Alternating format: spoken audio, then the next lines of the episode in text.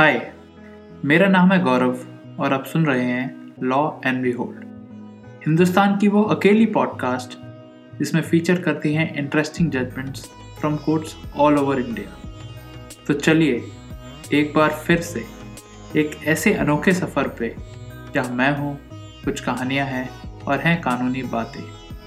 और इन सब के लिए this law and B hold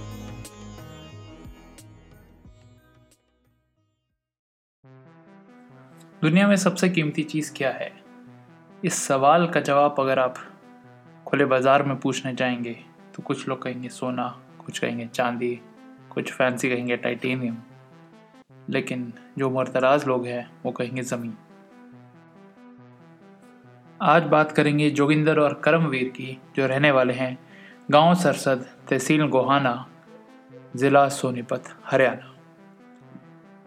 Joginder और करमवीर ने अपने घर बनाए हुए थे, ये उनके घर बने हुए थे पंचायत की ज़मीन पर।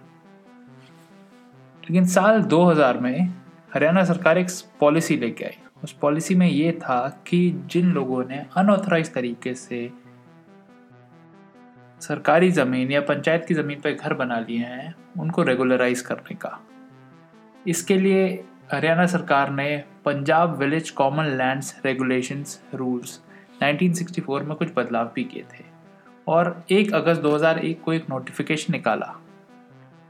इसके बाद साल 2008 में एक नया रूल इनकॉर्पोरेट किया गया, जिसमें कहा गया कि ग्राम पंचायत के पास वो अथॉरिटी है कि नॉन कल्टिवेबल लैंड यानी ऐसी ज़मीन जिसमें पैदा नहीं किया जा सकता, जिसमें खेती नहीं हो सकती, वो गाँव के बाशिंदों को बेचा जा सकता है, जिन्होंने अपने मकान वैसी ज़मीन पर बना लिए हैं। 31 मार्च 2000 से पहले। यानी अगर किसी आदमी ने सरकारी ज़मीन, पंचायती ज़मीन पर 31 मार्च 2000 से पहले घर बना लिया है सब्जेक्ट टू सर्टन कंडीशंस वो ज़मीन उस आदमी के नाम बेची जा सकती है, उस इलीगल कंस्ट्रक्शन को रेगुलराइज किया जा सकता है। वो जो कंडीशंस थी, वो रूल 12 फोर ऑफ़ 1964 रूल्स में दी गई थी। 12 फोर की जो कंडीशंस थी, वो थी ये पहली तो ज़मीन नॉन कल्टिवेबल होनी चाहिए, यानी उस पर खेती नहीं की जा सकती। दूसरी, वो घर या जो भी कंस्ट्रक्शन हुआ है, वो कोई ऑब्स्ट्रक्शन नहीं करना चाहिए ट्रैफ़िक को लेकर या कोई आसपास के आने जाने के रास्ते को लेकर। और बहुत इंपॉर्टेंट कंडीशन कि जो मैक्सिमम इलीगली ऑक्यूपाइड एरिया है या कंस्ट्रक्टेड एरिया है, वो होगा 200 स्क्वायर यार्ड्स यानी 200 स्क्वायर गज से ज़्यादा ज़मीन पे अगर कंस्ट्रक्शन या इलीगल ऑक्यूपेशन है तो वैसी ज़मीन रेगुलराइज नहीं की जा सकती। हमारे सामने जो दो आदमी हैं, जोगिंदर और करमवीर, इन्होंने एक एप्लीकेशन दी पंचायत के रेजोल्यूशन के साथ और रिक्वेस्ट किया कि वो जो ज़मीन है, जिन पर इनके मकान बने हुए हैं, उन्हें रूल 12 और रूल 12 फोर के तहत रेगुलराइज कर दिया जाए। इसके बाद एक इन्हें पर्सनल हियरिंग की अपॉर्चुनिटी दी गई।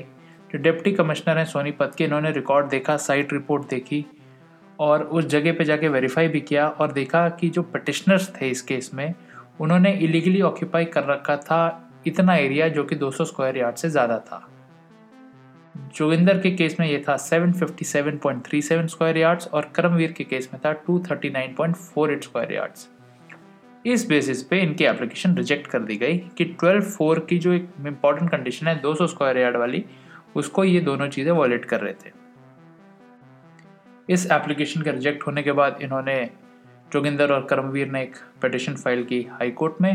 हाई कोर्ट ने भी एक जजमेंट दिया और डिवीज़न बेंच हाई कोर्ट ने उनकी पटिशन डिसमिस कर दी। इसके बाद ये मामला पहुँचता है Supreme Court of India Supreme Court के सामने जोगिंदर और करमवीर के वकील ने कहा कि जो कॉम्पिटेंट अथॉरिटी है, यानी डिप्टी कमिश्नर और हाई कोर्ट दोनों ने रूल ट्वेल्व फोर को गलत पढ़ा है। उन्होंने कहा कि जहाँ कंस्ट्रक्टेड एरिया 200 स्क्वायर गज से ज़्यादा है, तभी रूल ट्वेल्व फोर में जो बार है 200 स्क्वायर गज का, वो एप्लीकेबल होगा।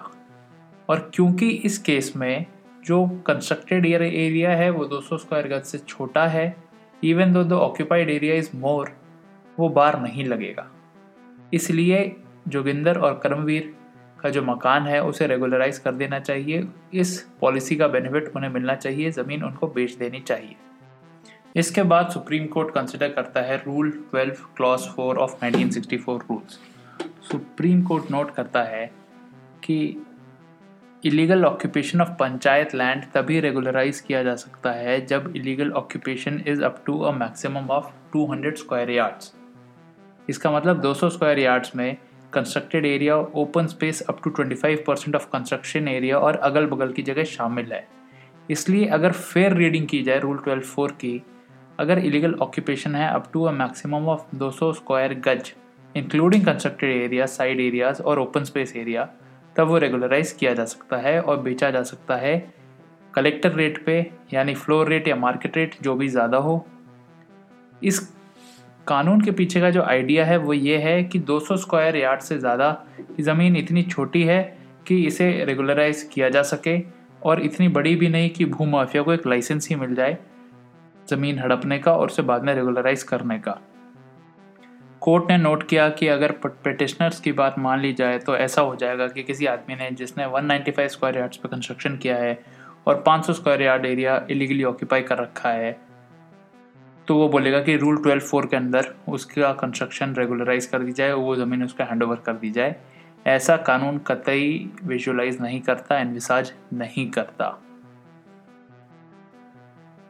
कोर्ट इसके बाद एक बहुत इंपॉर्टेंट बात कहता है कि जो लोग इलीगल ऑक्यूपेशन में हैं गवर्नमेंट लैंड या पंचायत लैंड के, उनके पास as a matter of right regularisation claim करने का नहीं है। रेगुलराइजेशन ऑफ़ इलीगल ऑक्यूपेशन सरकारी पॉलिसी होती है और रूल्स के मुताबिक ही किया जा सकता है।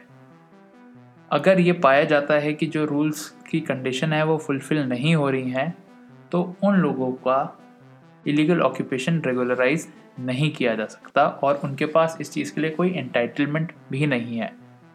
इसके बाद सुप्रीम कोर्ट रेफर करता है एक पुराने प्रेसिडेंट को जिसमें कहा गया कि जो इलीगल ऑक्यूपेशन है, ये प्लेटेंट इलीगैलिटी है और इसे कंडोन बिल्कुल नहीं करना चाहिए। ये भी कहा गया था कि अगर ऐसे कंस्ट्रक्शन को हटाने की ज़रूरत है और सरकारी ज़मीन का पोजीशन वापस सरकार के पास आना चाहिए तो ये स्टेप ज़रूर लेना चाहिए। जो ग्राम सभा की ज़मीन है, वो गाँव वासियों के लिए है, किसी प्राइवेट या किसी इंडिविजुअल पर्सन की इंजॉयमेंट के लिए नहीं। बताइएगा ज़रूर आपको एपिसोड कैसा लगा। इस जजमेंट की डिटेल्स साइटेशन और लिंक आपको मिलेगा शो नोट्स में।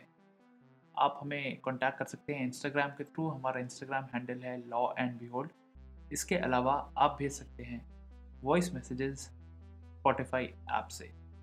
अगले हफ़्ते तक के लिए take care and have a great week